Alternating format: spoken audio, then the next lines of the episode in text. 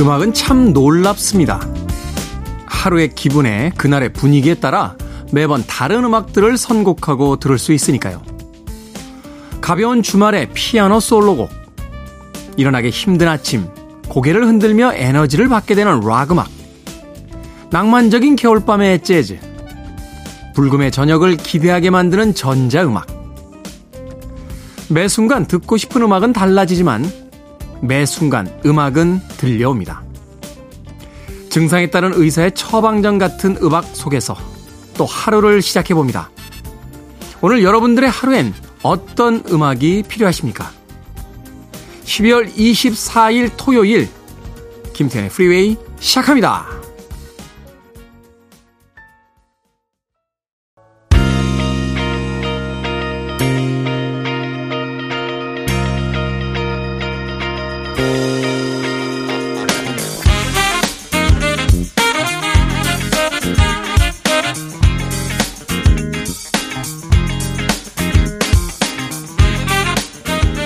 빌보드 키드의 아침 선택, 김태훈의 프리웨이. 저는 클 때짜 쓰는 테디 김태훈입니다. 오늘 첫 곡은 1978년도 빌보드 핫백 차트 이번 주 20위에 올라있던 이글스의 Please Come Home for Christmas 듣고 왔습니다. 자, 12월 24일 토요일 크리스마스 이브입니다. 일부는요, 음악만 있는 토요일로 꾸며드립니다. 크리스마스의 분위기도 좀 내보고요. 또 잔잔한 음악들을 통해서 한 해 마무리에 다가가고 있는 토요일을 좀 여유 있게 시작해 봅니다. 그리고 2부는 북구북구로 꾸며드립니다. 북칼럼니스트 박사씨, 북튜버 이시안씨와 함께 책 한 권 추천해 드립니다. 오늘도 어떤 책을 읽어볼지 잠시 후에 기대해 주시길 바랍니다. 자, 청취자들의 참여 기다립니다. 문자번호 샵1061, 짧은 문자 50원, 긴 문자 100원, 콩으로는 무료입니다. 여러분은 지금 KBS E라디오 김태현의 프리웨이 함께하고 계십니다.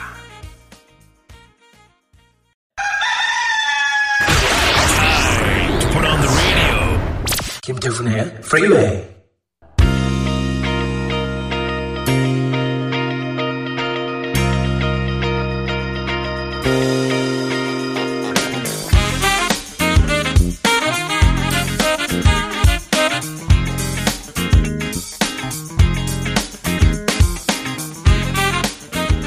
음악만 있는 토요일, 세 곡의 노래에 이어서 듣고 왔습니다.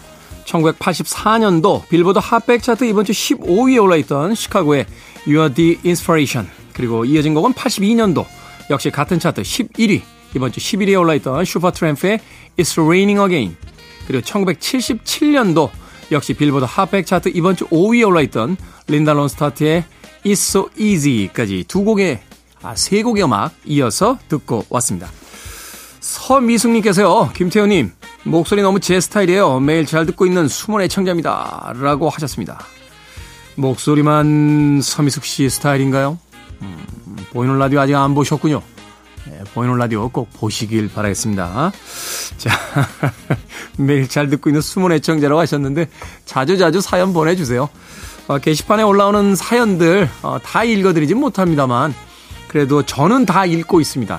네, 소개는 방송 중에 못해드립니다만 저는 다 보고 있으니까요. 서미숙님, 앞으로도 DJ 힘내라고 많은 문자 또 사연들 보내주시면 제가 또 때때로 또 소개도 해드리고 또 소개를 못해드려도 혼자 읽고 또 힘내보도록 하겠습니다.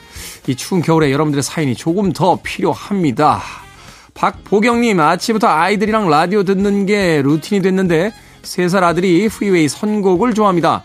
오늘 유독 춤을 많이 추네요. 둠짓둠짓 이라고 보내주셨습니다. 3살 아들이 제 프로그램에서 나오는 음악 들으면서 춤을 춥니까? 생각해보니까 저희도 어릴 때 라디오에서 나오는 음악들 따라서 춤도 추고 또 노래도 따라 불렀던 기억이 납니다. 제가 춤을 췄던 것 같진 않은데 저희 막내가 저랑 4살 터울이거든요. 제가 초등학교 때, 당시에 국민학교라고 부르긴 했습니다만 그때 이렇게 어른들이 명절 때나 이렇게 오면 음악 틀어놓고 저희 막내한테 춤춰보라고 막 이렇게. 네, 그럼 또 막내가 그 춤을 췄어요. 그러면 이제 어른들이 즐거워하면서 이렇게 용돈 주시던, 네, 그런 기억이 납니다. 저는 라디오에서 바다가 육지라면인가요? 네, 조미미 씨의 노래를 그렇게 따라 불렀다라고. 네, 기억은 잘 안 납니다. 제 기억에 제가 처음으로 따라 부르면서 흥얼거렸던 건 사랑과 평화에 한동안 뜸했었죠. 네, 한동안 뜸했었지. 이 노래를 국민학교 1학년 때, 초등학교 1학년 때 그 노래를 부르면서 학교에 가던 기억이 나는군요. 그때는 그게 무슨 의미인지도 모르고 그냥 당시 히트곡이었던 것 같아요. 그 노래를 그렇게 따라 부르면서 학교로 갔던 그 기억이 납니다. 박보경님, 3살 아들 아침마다 프리웨이 라디오 들으실 때 꼭 같이 들어주시길 바라겠습니다. 아, 김현우님, 테디, 부모님과 함께 살다가 직장 때문에 30년 만에 독립했습니다. 퇴근하고 오면 청소부터 빨래, 밥까지 하려니 몸이 10개라도 모자라네요. 그 중에서도 요리가 왜 이리 어려운지 요리 학원이라도 다니고 싶습니다. 자취생들이 간단히 해먹을 요리 한 가지만 알려주세요. 자취하신 지 얼마 안 되니까 의욕이 넘치시는군요. 청소부터 빨래를 왜 매일 합니까? 이건 일주일에 한 번 하는 거예요. 자취생이 왜 청소부터 빨래를 매일 하냐고요. 밖에서 우리 자취하고 있는 백 작가 고개를 끄덕거리잖아요. 청소하고 빨래는 일주일에 한 번 몰아서 하는 겁니다. 특히 빨래통을 하나 놓으셔야 돼요. 마트나 이렇게 천원샵 같은 데 가면요, 이 파는 거 있어요. 플라스틱으로. 거기다가 이제 빨래를 모으실 때 2개 정도는 있으셔야 됩니다.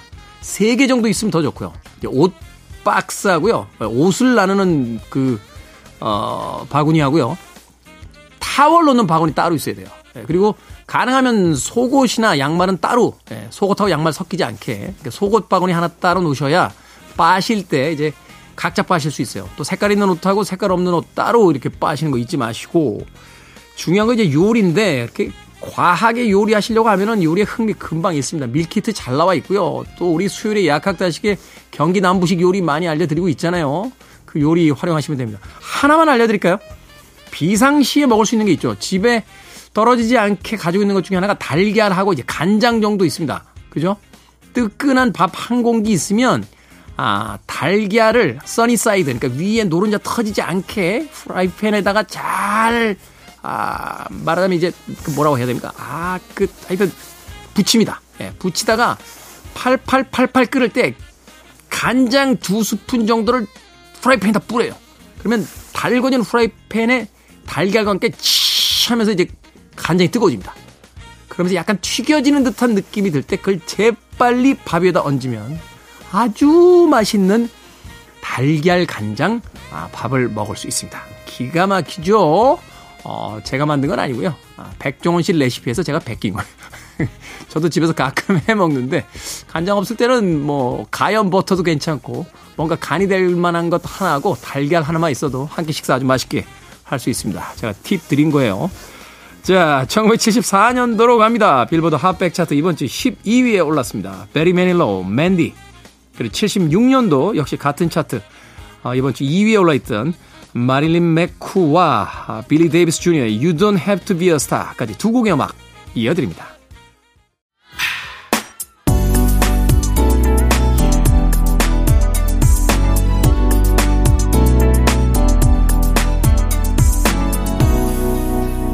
김태훈의 Freeway.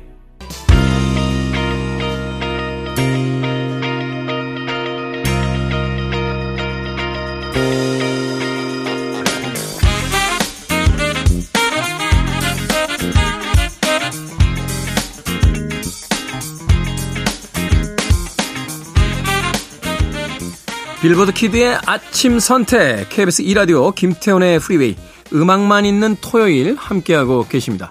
두 곡의 음악 이어서 듣고 왔죠. 1980년 빌보드 핫백 차트 이번 주 6위에 올라있던 에어 서플라이의 Every Woman in the World. 이어진 곡은 1988년도 역시 같은 차트 이번 주 11위에 올라있던 윌 투 파워의 Baby I Love Your Way, 그리고 프리버드의 메들리곡까지 두 곡의 음악 이어서 듣고 왔습니다. 메들리니까 세 곡의 음악 들었다고 해야 될까요? 자, 안직화님, 크리스마스가 대목인 빵집 파는 동생, 케이크 만드느라 엄청 바쁘다고 하더라고요. 고생한 만큼 장사 잘 되면 좋겠습니다, 라고 하셨습니다. 맛있게 만들고 있는 거죠? 맛있게만 만들면 금방 소문나고 금방 잘 됩니다. 다른 건 모르겠는데요, 이 빵, 케이크 이런 거는 드시는 분들이 이게 꼭 먹어야 되는 건 아니잖아요. 그죠? 밥 이외의 어떤 음식으로서 우리가 먹게 되는 것들이잖아요. 그러다 보니까 맛에 굉장히 민감들 하시더라고요. 우리가 뭐 밥 한 끼도 굉장히 맛집 찾아다니시는 분들 계십니다만, 많은 사람들이 그냥 한 끼 때우지라고 날씨 추우니까 회사 근처, 집 근처에서 그냥 무난한 음식들 이렇게 드시는 경우들이 많은데 빵이나 케이크는 그렇지 않은 것 같아요. 아주 맛있는 집이 있다라고 하면 줄을 씁디다. 그리고 날씨가 춥거나 해도 굉장히 먼 길까지 찾아가서 일부러 그 빵이나 케이크를 사오시는 분들을 주변에서 꽤 많이 봤어요. 아마도 그 빵집 하는 동생 빵하고 케이크만 맛있게 만들면 크리스마스뿐만이 아니라 평소에도 장사 잘 될 겁니다. 너무 걱정하지 않으셔도 되지 않나 하는 생각 해보게 되는군요. 자, 박상희님, 테디 회사가 부산에서 충청도로 이전을 한대요. 저 백수 될 것 같습니다. 재취업이 힘든 나이인데 걱정이 이만저만이 아니네요. 걱정과 주름이 늡니다. 아니 무슨 회사가 갑자기 부산에서 충청도로 가니까 약간 황당한데요. 너무 걱정하지 마세요. 지금까지 회사에서 일하셨다는 건 박상인님의 능력을 인정받은 거죠. 물론 취업이 쉽지 않은 나이이기도 하고 또 고용이 그렇게 높은 수준으로 지금 이루어지고 있는 것 같지는 않습니다만 그렇다 할지라도 조금 찾아보시면 분명히 박상인님을 위한 직장이 있을 거예요. 뭐 어떤 일을 하고 계신지 잘 모르겠습니다만 최근에 자영업자분들을 비롯해서 많은 분들께서 사람 구하기 쉽지 않다라는 이야기 하시거든요. 한번 좀 틈새 시장을 또 노려보시는 건 어떨까 하는 생각도 듭니다. 물론 그것이 이제 본업이 아닐지언정 뭐 아르바이트라도 할 수 있으니까요. 예. 제가 커피 배운 왕신님 커피집 사장님 계신데 가끔 전화 옵니다. 안 오냐? 라고. 그래서 아르바이트 구하기 쉽지 않고. 저도 알바 한번 해볼까. 이번 겨울에는 알바를 좀 해볼까 생각 중입니다. 자, 94년 들어갑니다. 빌보드 핫백 차트 이번 주 20위에 올랐습니다. 데즈레의 You Gotta Be. 그리고 98년도 역시 같은 차트 6위에 올랐던 98 Degrees의 Because of You까지 두 곡의 음악 이어서 들려드립니다. You're listening to one of the best radio stations around. You're listening to 김태훈의 Freeway. 빌보드 키드의 아침 선택 KBS E라디오 김태훈의 Freeway 함께하고 계십니다. 1부 끝곡은 1996년도 빌보드 핫백 차트 이번 주 14위에 올라있던 Journey의 When You Love a Woman 듣습니다. 저는 잠시 후 2부에서 뵙겠습니다.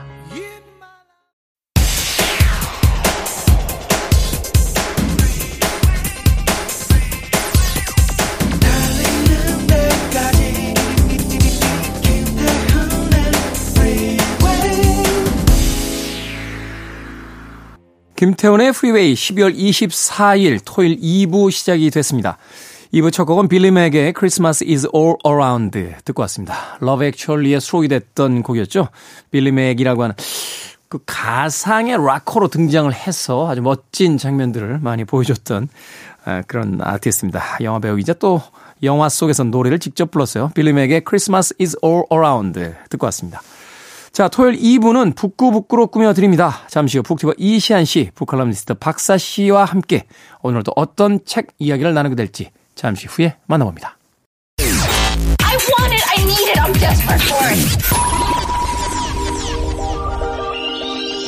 Okay, let's do it. 김태훈의 Freeway.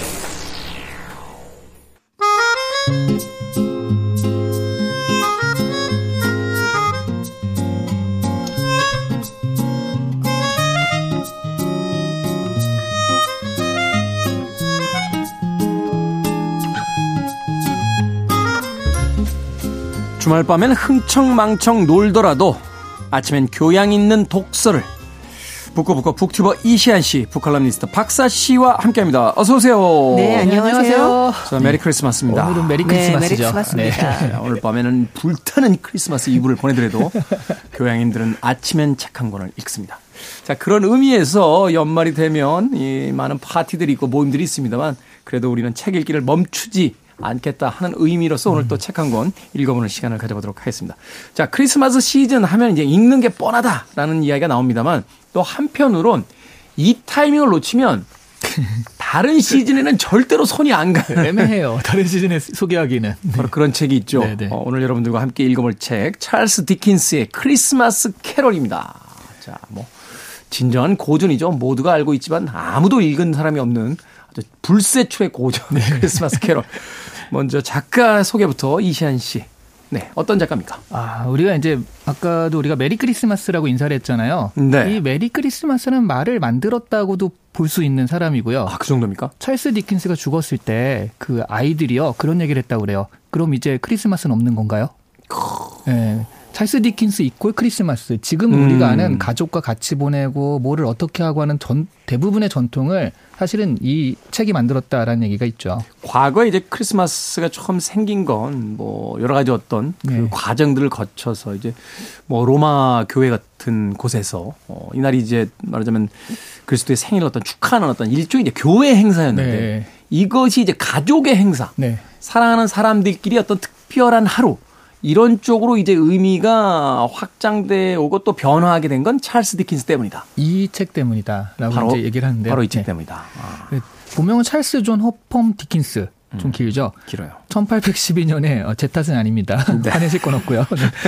포츠머스 교회에서 해군 격리국에 근무하는 하급관리 존 디킨스의 장남으로 태어났는데 네. 이 아버지가 재무관계 때문에 채무자 감옥에 수감이 돼요. 아... 그러니까 경제관념이 별로 없었다고 그래요. 그러니까 돈을 빌리고 못 갚은 거죠? 그렇죠. 네. 디킨스는 그래서 그때부터 학교에도 거의 다니지 못할 정도로 어렵게 자라서요. 1824년에는 런던에 있는 구두약 공장에 취직을 합니다. 네. 하루에 10시간씩 일했다고 그러죠. 당시에 이 유럽에서 그 청소년 노동이 정말 강도가 네. 엄청났더라고요. 네. 뭐 4살, 5살도 일했으니까요. 왜냐면 임금이 성인 임금의 절반밖에 안 됐다라고 네. 해서 그 청소년들을 오히려 더 그 공장이라든지 이런 데서 많이 예, 혹독하게 다루는 경우가 많았다고 하더군요. 그때 이제 빈민이나 어려운 사람들이 그 많이 접하잖아요. 자기가 네. 그러기도 했고. 그래서 이 디킨스의 작품에는 그 빈곤한 사람들이 정말 많이 등장을 하거든요. 근데 1827년에 변호사 사무소의 사원이 됩니다. 여기서 네. 벗어나려고 열심히 노력한 끝에 되고요. 그 후에 법원 속기사를 거쳐서 신문 기자가 돼요. 그런 다음에는 잡지에 단편을 투고했는데 그 단편이 채택되면서 단편, 소품 등을 발표하기 시작을 했고 그걸 묶어가지고 책을 냈는데 그때부터 이게 잘 팔리기 시작을 해요. 그래서 올리버 트위스트라든가 크리스마스 캐롤 같은 그런 작품들이 이제 많이 명성을 얻게 되면서 와, 인생 역전이죠. 되게 그 가난한 그런 그 구두약 공장의 그 사원이었다가 당대 최고의 인기 작가가 됩니다. 거의 뭐 성공한 정말로 복받은 작가군요. 네. 당대의 인기를 얻게 된다는 건 모든 예술가들의 꿈 아닙니까? 그렇죠. 그렇죠. 당대. 네. 네. 죽고 난 뒤가 아니라 톨스토이와 도스토옙스키가 존경하는 작가로 이 사람을 꼽은 정도거든요. 잠깐만요. 누가 존경한다고요? 톨스토이와 도스토옙스키. 톨스토이와 도스토옙스키가 존경하는 작가로 이 찰스 디킨스를 뽑아요. 그건 거의 그 펠레와 미셸 플라티니가 존경하는 축구 선수다. 뭐 이런 얘기 아닙니까? 그렇죠, 마이클 그렇죠. 조던이 존경하는 농구 선수. 그렇죠. 타이거 우즈가 사랑하는 뭐 골프 선수 네. 이런 거 아닙니까? 근데 그게 예술적으로뿐만 아니라 당대 최고의 인기 작가여서요. 이 사람이 그 연재 소설을 주로 많이 했거든요. 그 연재가 하는 날에는 또 이 사람이 그 문학도 잘했지만 마케팅에도 천재라는 소리 듣는 게 네. 우리가 하는 그거 있잖아요. 그러니까 드라마도 보면 요즘에 되게 뭐지? 저 범인이 누구지 하는 순간 딱 끊고 to be continued 하면서 다음화가 나오는 그런 거 있잖아요. 왜 사극에 주로 나오죠. 메이야 하면 빠라밤 하면서 화면이 멈추면서. 그러니까 요즘에는 뭐 일일 드라마급으로 끊는다. 뭐 이런 말을 하지만 아마 당시였다면 찰스 디킨스급으로 끊는다라는 네. 말을 들었을 법도 하네요. 이게 이제 클리프행어 기법이라고 하는데 이거를 처음 만든 사람이 찰스 디킨스예요. 연재소설에서. 기가 막히군요. 그러니까 당시에 사람들이 그 찰스 디킨스 연재소설 나오는 날만 기다리고 미국은 한 타임 늦잖아요. 네. 멀리 건너가야 되니까. 아. 거기서도 배 들어오는 날만 기다렸다고 그래요. 아, 신문을 받아야 되니까. 네, 네. 연재를 받아야 되니까. 네. 이야. 그 정도로 당대에도 엄청난 인기를 끌었는데 근데 이제 1850년에 데이비드 카퍼필드 이후로는 조금 그 작품이 변해서 약간 네. 어두워지기 시작을 했고요.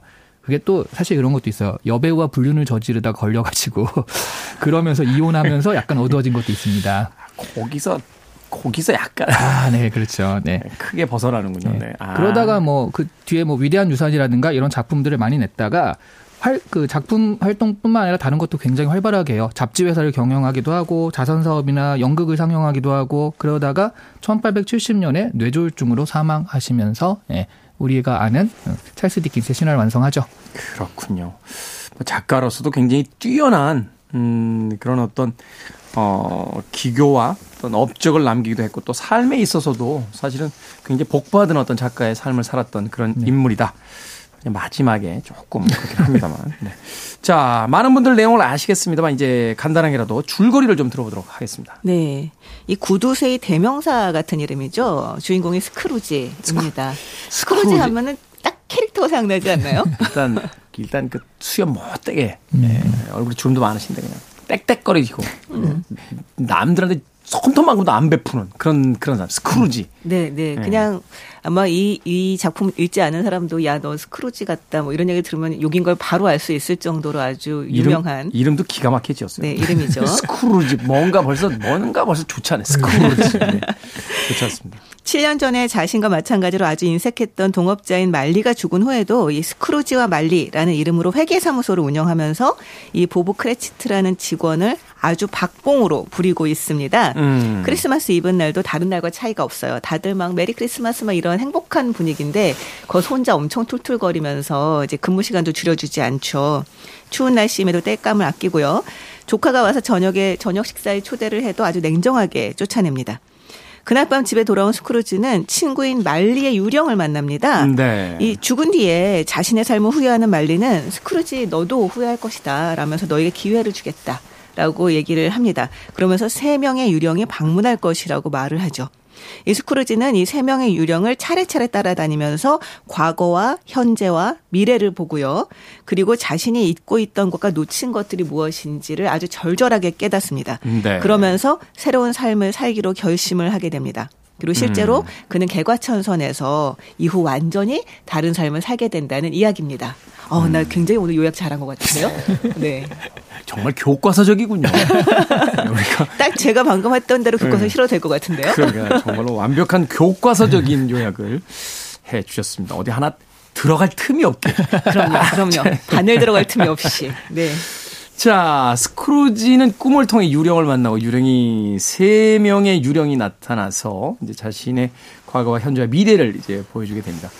자, 스크루지는 과연 그럼 어떤 인간을 상징하는 그런 캐릭터이고 또 이 이야기를 통해서 찰스 디킨스는 우리에게 어떤 이야기를 남기고자 했던 걸까요?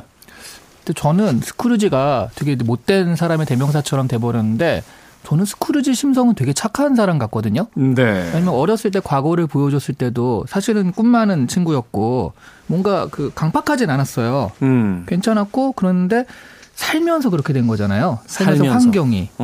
그래서 저는 오히려 이 어떤 그 스크루지가 어떤 사람이냐 말리가 굳이 나타나서 이렇게 한 이유는 스크루지는 원래 선한 면을 가지고 있는데 외부 환경이 그렇게 됐으니 내가 그 선한 면을 일깨워주리라. 라는 개념. 그러니까 그렇죠. 젊은 날에 어린 날에 이 스크루지는 굉장히 선한 사람이었잖아요. 네. 그래서 지금 보면 사실 누가 진짜 악한 사람이 하룻밤 꿈꿨다고 해서 내일부터 착하게 살아야지 이러지 않잖아요. 진짜 악한 사람이라면. 그래서 외부에서 오는 변화가 그렇죠? 필요한 사람이었던 것뿐이죠. 그래서 그런 계기가 필요했을 뿐 본성은 무척 선한 사람이었다. 그리고 그 하나의 계기였던 것이다 라고 저는 이 장면이나 이런 내용들이 생각이 되거든요. 네. 아니, 저도 그런 생각이 드는 게 일단 말리처럼 좋은 친구를 두기 위해서는 사람이 기본적으로 좀 착해야 돼요. 그렇잖아요. 주변의 친구들이 바로 그 사람을 이제 보여주는 거니까. 네. 아니, 말리는 정말 딱 스크루지 같은 인간이었다고 얘기가 나오는데 죽은 뒤에 자신의 삶을 후회합니다. 그러면서 스크루지에게 이 기회를 주선해요. 이렇게 말을 하거든요. 내가 오늘 밤 여기에 온 것은 자네에게 아직 나 같은 운명에서 벗어날 기회와 희망이 있다는 걸 알려주기 위해서야. 내가 주선한 한 번뿐인 기회와 희망이야 라고 얘기를 하는데 네. 이런 친구를 가졌다는 것만으로도 일단 스크루지는 악한은 아니다. 저 같으면 안 가요. 나 혼자. 그렇죠. 너도 내 옆으로 와야지. 나 혼자 여기서 쓸쓸하잖아. 사람들 안 오고 나 혼자 여기 있으면 되게 쓸쓸할 것 같은데. 저는 정말 이걸 보면서 정말 좋은 친구를 가진다는 게 얼마나 중요한가. 저는 사실 그래서 말씀하시는데 그거 생각나는데요. 그 박사님이 노래방에서 혼자 책을 읽었을 때 그 옆에 친구들 얼마나 좋은 친구들인가. 엄청 좋은 친구들이죠. 갑자기 그 유명한 일화가 생각이 납니다. 3 친구가 무인도에 갇혔어요. 램프의 요정이 나타나죠. 네. 소원을 하나씩 들어줄게. 1번째 사람이 무인도에서 집으로 가고 싶다. 2번째 사람도 집으로 가고 싶다. 3번째 사람이 2 사람 데려오세요. 그래서 다시 모임에 모이는. 바로 우린 너무나 좋은 친구들이니까. 바로 그런 이야기가 갑자기. 근데 또 한편으로 드는 생각은 정말 그 현재 유령을 만나서 다른 사람들이 어떻게 크리스마스 이브를 보내지 둘러보고 난 다음에 스크루지가 유령의 옷자락 속에서 두 아이를 발견을 하게 되는 장면이 나옵니다. 네. 이 아이들은 불쌍하고 극도로 비참하고 끔찍하고 불쾌하고 가련한 모습을 하고 있어요. 이 작가는 아주 이제 나쁜 형용사들을 다 모아서 묘사를 하는데요. 이 유령이 누구냐? 그러니까 물어보니까 유령이 물어보니까 이 아이들이 무지와 빈곤이라고 말을 합니다. 무지와 빈곤. 네, 둘 다 철저히 조심해야 하지만 무엇보다 무지를 조심해야 된다라고 얘기를 합니다. 그 두 개는 또 연결되어 있잖아요. 그럼요. 현대에서의 무지라는 건 교육으로부터의 소외를 이야기하는 거니까. 네, 그런 것이기도 하고 어떻게 보면 빈곤에 대한 무지일 수도 있거든요. 아, 그러네요. 네, 그러니까 소설 앞부분에서 스크루지에게 기부를 요청했던 사람이 나오는데요. 스크루지는 그에게 감옥과 구빈원이 제 역할을 하고 있지 않냐라면서 이제 거절을 합니다. 하지만 사실 빈곤의 문제는 그렇게 해결할 수가 없는 거잖아요. 네. 그래서 아마 또 저자는 이 빈곤을 직시하고 현재의 사회 문제를 제대로 바라보지 못하는 이 무지야말로 현재의 이 문제를 계속 유지시키는 가장 큰 문제라고 얘기하고 싶었던 게 아닌가 싶어요. 네, 그러니까 스크루지 같은 경우는 인색함의 대명사이지만 한편으로는 무지의 대명사이기도 한 거죠. 그렇기 때문에 이제 하룻밤 동안 유령들에게 보고 배운 것만으로 인간이 완전히 바뀌게 되잖아요. 그것은 바로 이 무지를 극복했기 때문이 아닌가 그런 생각이 좀 들었습니다. 그렇군요. 자신이 직접 체험하고 경험함으로써 세상에 대한 어떤 시각이 바뀌게 되는 그런. 네, 네. 말하자면 여기서의 어떤 인간성 본성이 바뀐 것이 아니라 그가 모름으로써 저질렀던 여러 가지 어떤 행위들이 알므로써 변화하게 되는 어떤 무지에 대한 이야기를 또 담고 있다. 그 해석에 굉장히 공감하게 되는 그런 대목입니다. 음악 한 곡 듣고 옵니다. 아, 바로 이 이야기 속에 처음으로 등장했던 스크루지를 대변하는 듯한 그런 음악이죠. 엘튼 존 앤 두아리파의 Cold Heart 듣습니다. 엘튼 존과 두아리파가 함께한 Cold Heart 듣고 왔습니다. 빌보드 키드의 아침 선택, KBS E라디오 김태훈의 프리웨이, 북극고 박사씨, 이시안 씨와 함께 찰스 디킨스의 크리스마스 캐롤 읽어보고 있습니다. 자, 여기서 이제 세 명의 유령이 나타나죠. 자신의 친구 유령이 먼저 나타나서 이제 세 명의 유령이 차례차례 방문할 것이다 예언을 하고, 이제 세 명의 유령이 나타나서 이 스크루지를 과거, 현재, 미래로 데리고 다니며 삶에 대한 새로운 관점을 제시합니다. 근데 여기서 가장 중요한 것 중에 하나가 왜 크리스마스에 나타나는가? 이게 이제 핵심일 수 있을 것 같아요. 앞서 이시안 씨께서 이 찰스 디킨스의 크리스마스 캐롤을 통해서 크리스마스가 가졌던 원래의 의미가 사실은 종교적인 의미에서 이제 가족과 사랑하는 이들과 함께 보내는 이런 그 의미로서 이제 바뀌게 된다라고 이야기를 해 주셨는데, 그 핵심적인 설명이 바로 여기 담겨져 있지 않을까 하는 생각이 들거든요. 네, 사실 계기가 아닐까 싶어요. 그러니까 말씀하신 대로 가족이라는 것이 핵심이고요. 그러니까 과거, 현재, 미래 유령이 나타나서 크리스마스를 보여준다라고 하지만 자세히 살펴보면 가족을 보여줍니다. 과거에 자신을 사랑했던 누이 동생이라든가 현재의 그 누이 동생의 조카의 가족들이 모여가지고 스크루지에서 얘기하는 장면, 미래에서는 자기 직원의 가족들, 그 아이가 아프잖아요. 이런 것들을 보여주면서 가족이라는 걸 보여주니까 사실 우리가 크리스마스라는 키워드에 가려져 있지만 유령들이 보여준 건 크리스마스를 함께 보내는 가족인 거죠. 네. 그래서 이게 나중에 돌아와서도 한 일을 보면 그 조카의 파티에 참석하고 밥의 월급을 올려주면서 그 아이의 대부가 되기도 하고 그 네. 가족을 위해서 일하거든요. 이런 흐름을 따라가다 보면 결국 가족이란 어떤 소중함을 되돌리려는 노력이 아니었나 싶고요. 제가 계기라고 말씀드린 건 이런 거예요. 예전에 한 연예인 아버지가, 그러니까 요즘 가족 예능 많잖아요. 네. 그 나와가지고 어떤 얘기를 했냐면 그 연예인이 제가 돈도 좀 버니까 그동안 아버지는 저희들을 위해서 너무 힘들게 일하셨으니까 이제 은퇴하고 쉬시라라고 하니까 그 아버지가 뭐라고 했냐면 가족을 위해 힘들게 일했던 건 그만한 가치가 있었다. 근데 사실 같은 얘기도요. 내가 너희들 때문에 이렇게 힘들게 일하고 있다 이렇게 얘기를 하시는 분도 있지만 네. 그만한 가치가 있었다라고 말씀하시니까. 근데 이런 얘기들을 이거는 방송이니까 그렇게 나눴고 우리가 평소에 그 아버지 어머니와 이런 얘기를 나눌 수는 없잖아요. 나누진 않잖아요. 아, 나누시는군요. 아니 뭐 나눈다면 나눌 수도 있고. 근데 바로 크리스마스나 이런 어떤 특별한 계기가 그런 말을 건넬 수 있는 날이 되지 않았나. 그러면서 그런 1년에 한 번이라도 가족을 위해 그런 좀 얘기들을 건네고 아버지 어머니 사랑해요라는 말을 평소에 하진 않으니 이럴 때라도 좀 하면 좋지 않을까. 라고 하면서 이 크리스마스라는 전통을 가족의 파티로 부활시킨 것은 아닐까 하는 생각이 들어요. 말하자면 1년에 모든 가족이 한꺼번에 이렇게 모여서 밥 한 공기를 같이 나누는 시간이 네. 그렇게 많지 않은데 네. 그 시간에 같이 모여서 서로에게 가지고 있었던 이야기를 네. 진솔하게 나누는 것. 그것이 바로 이 크리스마스의 의미가 아니겠느냐라고 이제 찰스 디킨스가 개인적인 어떤 이야기를 던졌는데 그것이 보편적인 사람들에게 이제 받아들여지게 되는 그런 네. 계기가 되었다. 이걸 계기로 그래도 한마디 이렇게 할 수 있는 그 어떤 장이 만들어진 것은 아닐까 해서 사람들이 받아들여졌다는 거죠. 네. 말씀도 되게 좋고 그렇게나 약간 씁쓸하네요. 요즘 크리스마스 생각해보면 집에 없어요. 가족과도 관련이 없고 네. 클럽에 있거나 그렇죠. 가족과도 관련이 없고 심지어 예수와도 관련이 없잖아요. 네. 교회도 잘 안 가시는 것 같아요. 그렇죠. 사실 그 세인트 영면이라고 하는 만화가 있는데 네. 그 만화에 부처님과 예수님이 지상으로 휴가를 나와서 이제 일어나는 해프닝들을 그린 만화예요. 네. 거기에 한 에피소드가 뭐냐면 예수님이 크리스마스 때 다들 내 생일을 축하하려고 사람들이 저렇게 기뻐하는구나 하면서 들떠서 나갔다가 아무도 자기 생각을 하고 있지 않음을 발견하고 충격을 받는 그런 에피소드가 있습니다. 네, 그럴 수 있죠. 네, 근데 그 말씀하신 것도 사실은 뭐 그러니까 그 당시 찰스 디킨스가 이제 의도했던 거에는 뭐 그 맞지 않을까라는 생각이 한편 들고요. 또 한편 드는 생각은 뭐냐면 이게 크리스마스가 겨울에 있다는 것도 좀 관련이 있지 않을까라는 생각이 들어요. 계절감이 있죠. 네, 계절감. 네, 작품 자체도 굉장히 계절감이 있고요.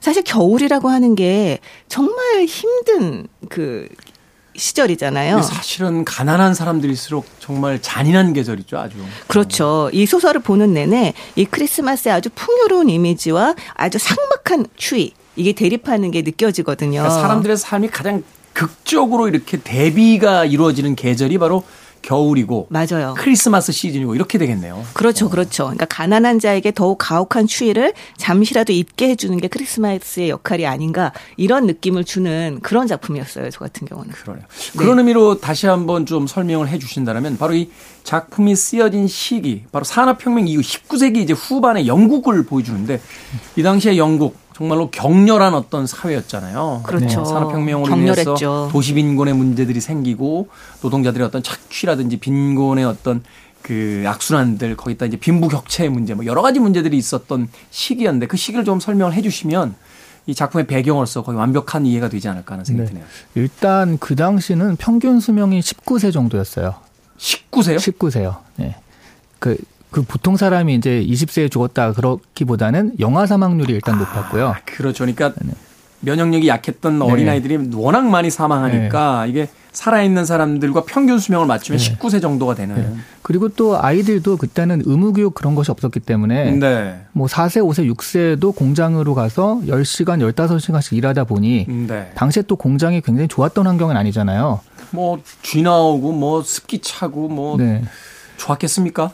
얼마 전에 그 넷땡리스의 에놀라 홈즈 2가 나왔는데 그때 당시의 얘기가 그 최초의 성량 노동자 파업에 대한 이야기거든요. 네. 왜냐하면 그걸 하고 있으면 그 성량에서 나오는 유해 성분 때문에 네. 백린인간의 유해 성분 때문에 사람들이 죽어요. 공장에서 일하는 것만으로도. 산재군요. 네.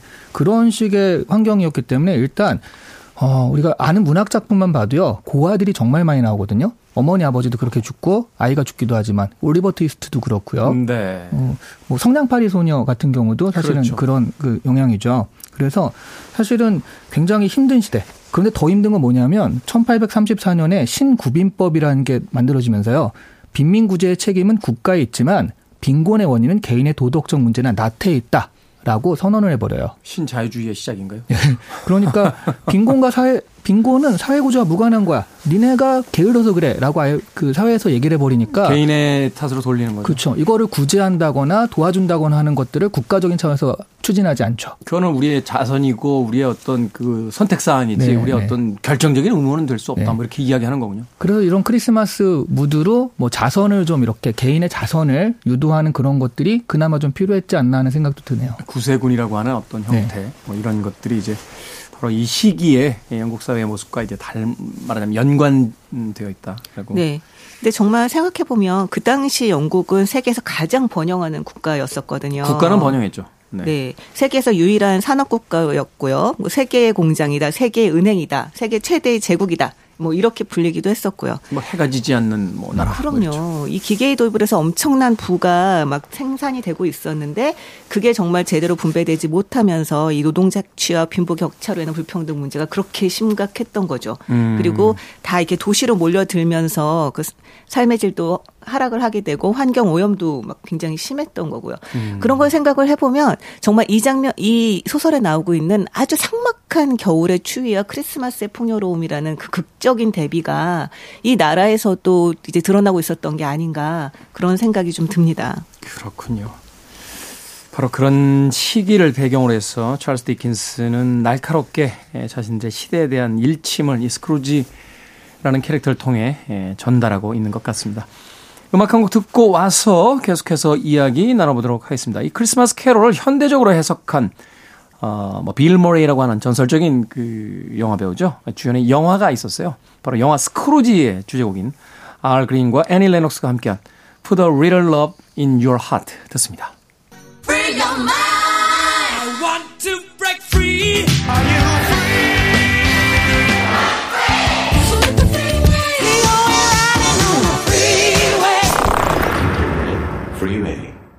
빌보드 키드의 아침 선택 KBS E라디오 김태훈의 프리웨이 북구북구 박사씨 이시안 씨와 함께 찰스 디킨스의 크리스마스 캐롤 읽어보고 있습니다. 자, 찰스 디킨스의 작품 읽어보고 있는데 과거, 현재, 미래를 안내하는 유령의 모습. 먼저 과거로 한번 가보죠. 과거에는 어떤 모습을 발견합니까? 과거에서 발견했던 건 가족이었죠. 가족. 그 자기한테 되게 그 좋게 대해줬던 누이라든가 아니면은 좀 사랑했던, 사랑할 뻔한 결혼까지 생각했던 연인이라든가 그런 것들이 또 타이밍의 영향으로 어긋나면서 그러면서 이제 좀 안타까운 우리가 과거를 생각했을 때 아 그때 고백 한번 해볼 걸 했던 그런 안타까움과도 살짝 연결되는 그런 과거 모습이었던 것 같아요. 그 이야기는 이제 이시안 씨 개인적인 의견입니다. 아, 또 빠른 손절 나왔습니다. 그러니까 스크루지의 과거를 보면 사실 스크루지가 왜 그런 인간이 되었는가는 알 것도 모를 것도 같아요. 왜냐하면 스크루지가 어렸을 때를 보면 굉장히 친구들한테 왕따를 당했던 어린 시절 같지만 또 한편으로 보면은 굉장히 책에 푹 파묻혀 지냈던 정말 그 책 속에서 풍요로움을 이게 발견했던 그런 소년이었기도 하고요. 그리고 또 여동생을 아끼는 또 평범한 소년이기도 했죠. 네. 처음 사회생활을 할 때도 아주 너그럽고 베풀기 좋아하는 상사를 모시고 있습니다. 보통 이제 왜 그 자기가 처음 직장 생활을 할 때 겪었던 상사를 그대로 답습하기가 쉬운데 네. 여기 보면은 그 상사가 굉장히 너그럽고 크리스마스가 되면 정말 주변에 이제 가난하고 힘든 사람들까지 다 모아서 아주 베푸는 그런 상사로 나오죠. 그리고 결혼 같은 경우도 사실 결혼을 못하게 되는데 그 이유가 이미 스크루지가 인색한 사람이 되기 시작했기 때문에 그 사랑하는 여인이 지참금이 없는 나를 당신이 원할 리가 없다. 내가 먼저 헤어져 주마. 라면서 이제 그 헤어지는 장면들이 나오거든요. 네. 그래서 스크루지가 우리가 앞부분에 스크루지가 정말 악당은 아니었다. 그러니까 뼛속에 악한 사람은 아니었다라고 이야기를 하게 되는 게 어떤 아주 결정적 계기가 없어 보이기 때문에 오히려 정말 개가 청소나이가 더 쉬웠던 게 아닐까 뭐 그런 생각이 들더라고요. 사실은 이제 드라마적이나 영화적 캐릭터라는 건 어떤 계기를 통해서 변화하게 되는데 네. 현실에서의 우리의 모습을 보면 과거를 떠올려 보면서 문득 그런 생각이 들잖아요. 내가 어쩌다 여기까지 온 거지? 그렇죠. 내가 왜 이렇게 돼버린 거지? 네. 어떤 특별한 이유를 찾지 못하고 그저 세상의 어떤 흐름에 그 뒤처지지 않으려고 부지런히 살았던 것 뿐인데 그 부지런함이 오히려 나를 전혀 엉뚱한 데다 데려다준 이런 어떤 느낌을 받을 때가 있는데 바로 그 과거의 모습을 통해서 스크루지는 바로 그런 것들을 이제 느끼고 있다. 이렇게 볼 수 있는 거군요. 그렇다면 현재의 모습은 어떻습니까? 현재에서는 뭐가 저는 인상적이었냐면 그 조칸의 파티잖아요. 네. 뭐 그분 안 오셔 하니까 거기 있는 모든 사람들이 다 욕하거든요. 근데 딱 항상 조카만 에휴 그분도 그분의 사정이 있겠지라고 하는 거에 은근 감명을 받거든요. 네. 저는 이걸 보면서 뒷담화 같은 것도 함부로 하면 안 된다. 이게 누가 보고 있을지 모른다. 듣고 있어. 네, 뒤에서 듣고 있어. 그러니까요. 그래서 진짜 조심해야겠구나 하는 걸 느꼈거든요. 아, 뜻밖의 장소에서 교훈을 얻으시네요. 네. 그러니까요. 조심해야 돼. 그러니까요. 네. 막 만나서 누구 욕을 한참 해놨는데 그 사람과 제일 친한 친구야. 이런 경우도 있고요. 네. 네. 저는 그래서 말을 안 할 자신이 없어서 안 만나요.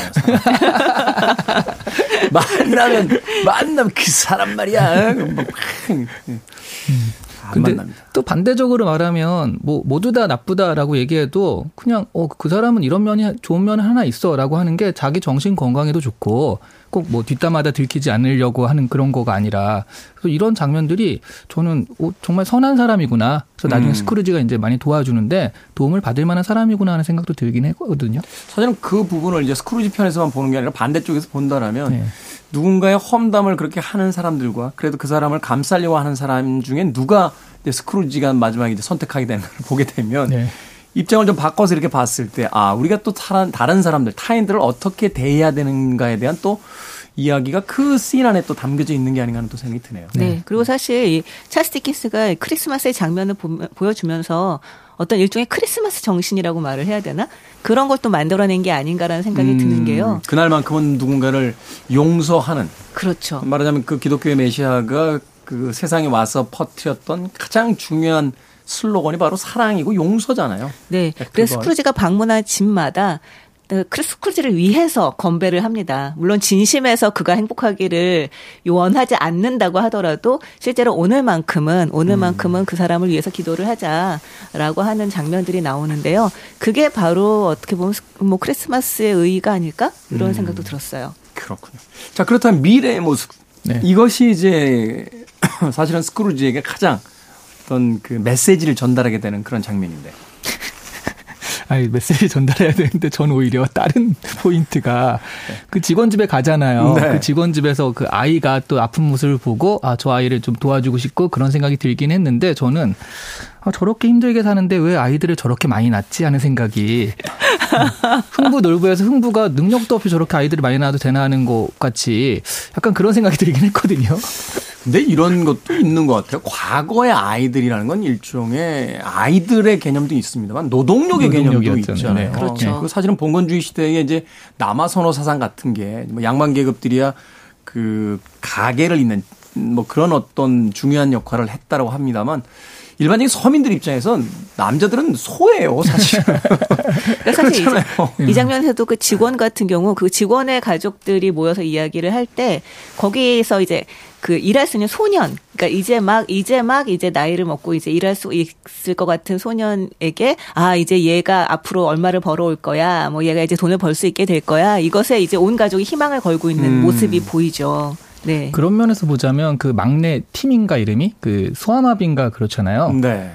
그 돈을 벌 수 없는 사정인 거죠. 네. 그러니까 네. 가장 연약해서 사실은 이 아버지 정도의 능력으로는 이 아이를 케어할 수 없는 결국 이 아이는 그 영아 사망률에 들어갈 수밖에 없는 그런 사정이 될 수 있는데 그런 사람들을 살릴 수 있는 게 스크루지 같은 사람들이라는 생각도 들거든요. 네, 네, 그럼요. 네. 그래서 말씀하신 가난에 대한 것들이 나라에서 책임지지 못한다라고 한다면 자선, 구제 이런 것으로도 케어할 수 있다, 접근할 수 있다라는 것들을 보여주는 장면이 아니었나 싶기도 해요. 네. 최근에 출산율 굉장히 많이 떨어지고 있다라고 아이들을 더 낳아야 된다라고 이야기하는데 역설적으로 그런 가족들이 점점 힘들게 살아야 되는 어떤 현실을 본다라면 그 이야기가 굉장히 공허하게 들릴 때가 있거든요. 네. 사실은 이 크리스마스 캐롤에서의 그 미래 장면에서도 저도 느끼게 되는 게 뭐냐면 사실은 이 사회를 그 지탱하는 것들이 그 많은 아이들을 낳고 그들의 노동력을 통해서 이 사회가 계속해서 유지가 되는데 왜 그들은 계속해서 빈곤의 늪에 빠져 있어야만 하는가 하는 것을 물론 제도적인 문제라든지 사회적인 어떤 구조를 가지고 설명을 하고 있지는 않습니다만 나름 이 찰스 디킨스가 당대의 사회를 비관적으로 혹은 비판적으로 바라보는 시선이 또 그 모습 속에 담겨져 있지 않았나 네, 하는 생각을 해보게 됩니다. 사실 미래 장면에서 중요한 것은 이 스크루지가 죽은 이후의 모습을 계속 보여주고 있는 거죠. 네. 그 죽은 사람에 대한 평판, 그러니까 스크루지에 대한 평판들을 보여주고 스크루지가 죽은 후 그 스크루지에 덮었던 이불과 입었던 셔츠까지 훔쳐내가는 그 사용자들 이런 걸 보여주면서 네가 이렇게 살면 결국 이런 비참한 최후를 맞을 수밖에 없다라는 걸 보여주는데요. 근데 저는 보면서 계속 그 생각했어요. 첫 장면부터 죽은 게 스크루지인 걸 다 알겠는데 왜 본인만 모르지? 약간 이런 생각인 거죠. 본인은 계속 이 죽은 사람에 대한 평판 들으면서 그래서 그게 누군데? 난 어디 있는 건데? 이걸 계속 반복을 합니다. 그 왜 영국 영화제 방백이라고 하나요? 주인공만 못 듣잖아요. 관객들은 다 아는데 뭐라고 이야기하면 그런 어떤 극적 장치가 그 장면에 있지 않았나 하는 생각도 듭니다. 자, 한 줄 추천사로 마무리하도록 하겠습니다. 네. 스크루지에게 유령이 있었다면 여러분들에게는 바로 이 크리스마스 캐롤이 있습니다. 그러네요. 이 크리스마스 캐롤이 우리 시대의 유령이네요. 네. 우리가 바로 현재와 과거와 미래를 이제 볼 수 있는. 이 찰스 디킨스는 정말 마치 직접 보는 것처럼 아주 생생한 이미지를 굉장히 잘 다루는 작가더라고요. 그래서 이 책을 읽는 건 크리스마스를 만끽할 수 있는 좋은 방법입니다. 노래방에서 읽으십시오.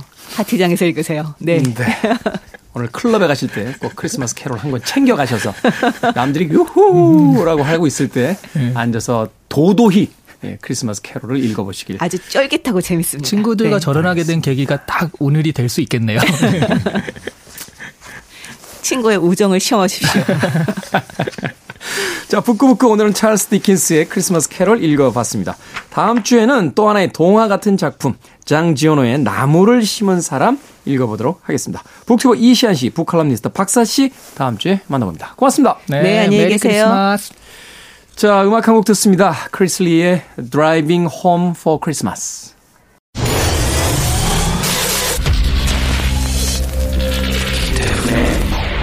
Freeway.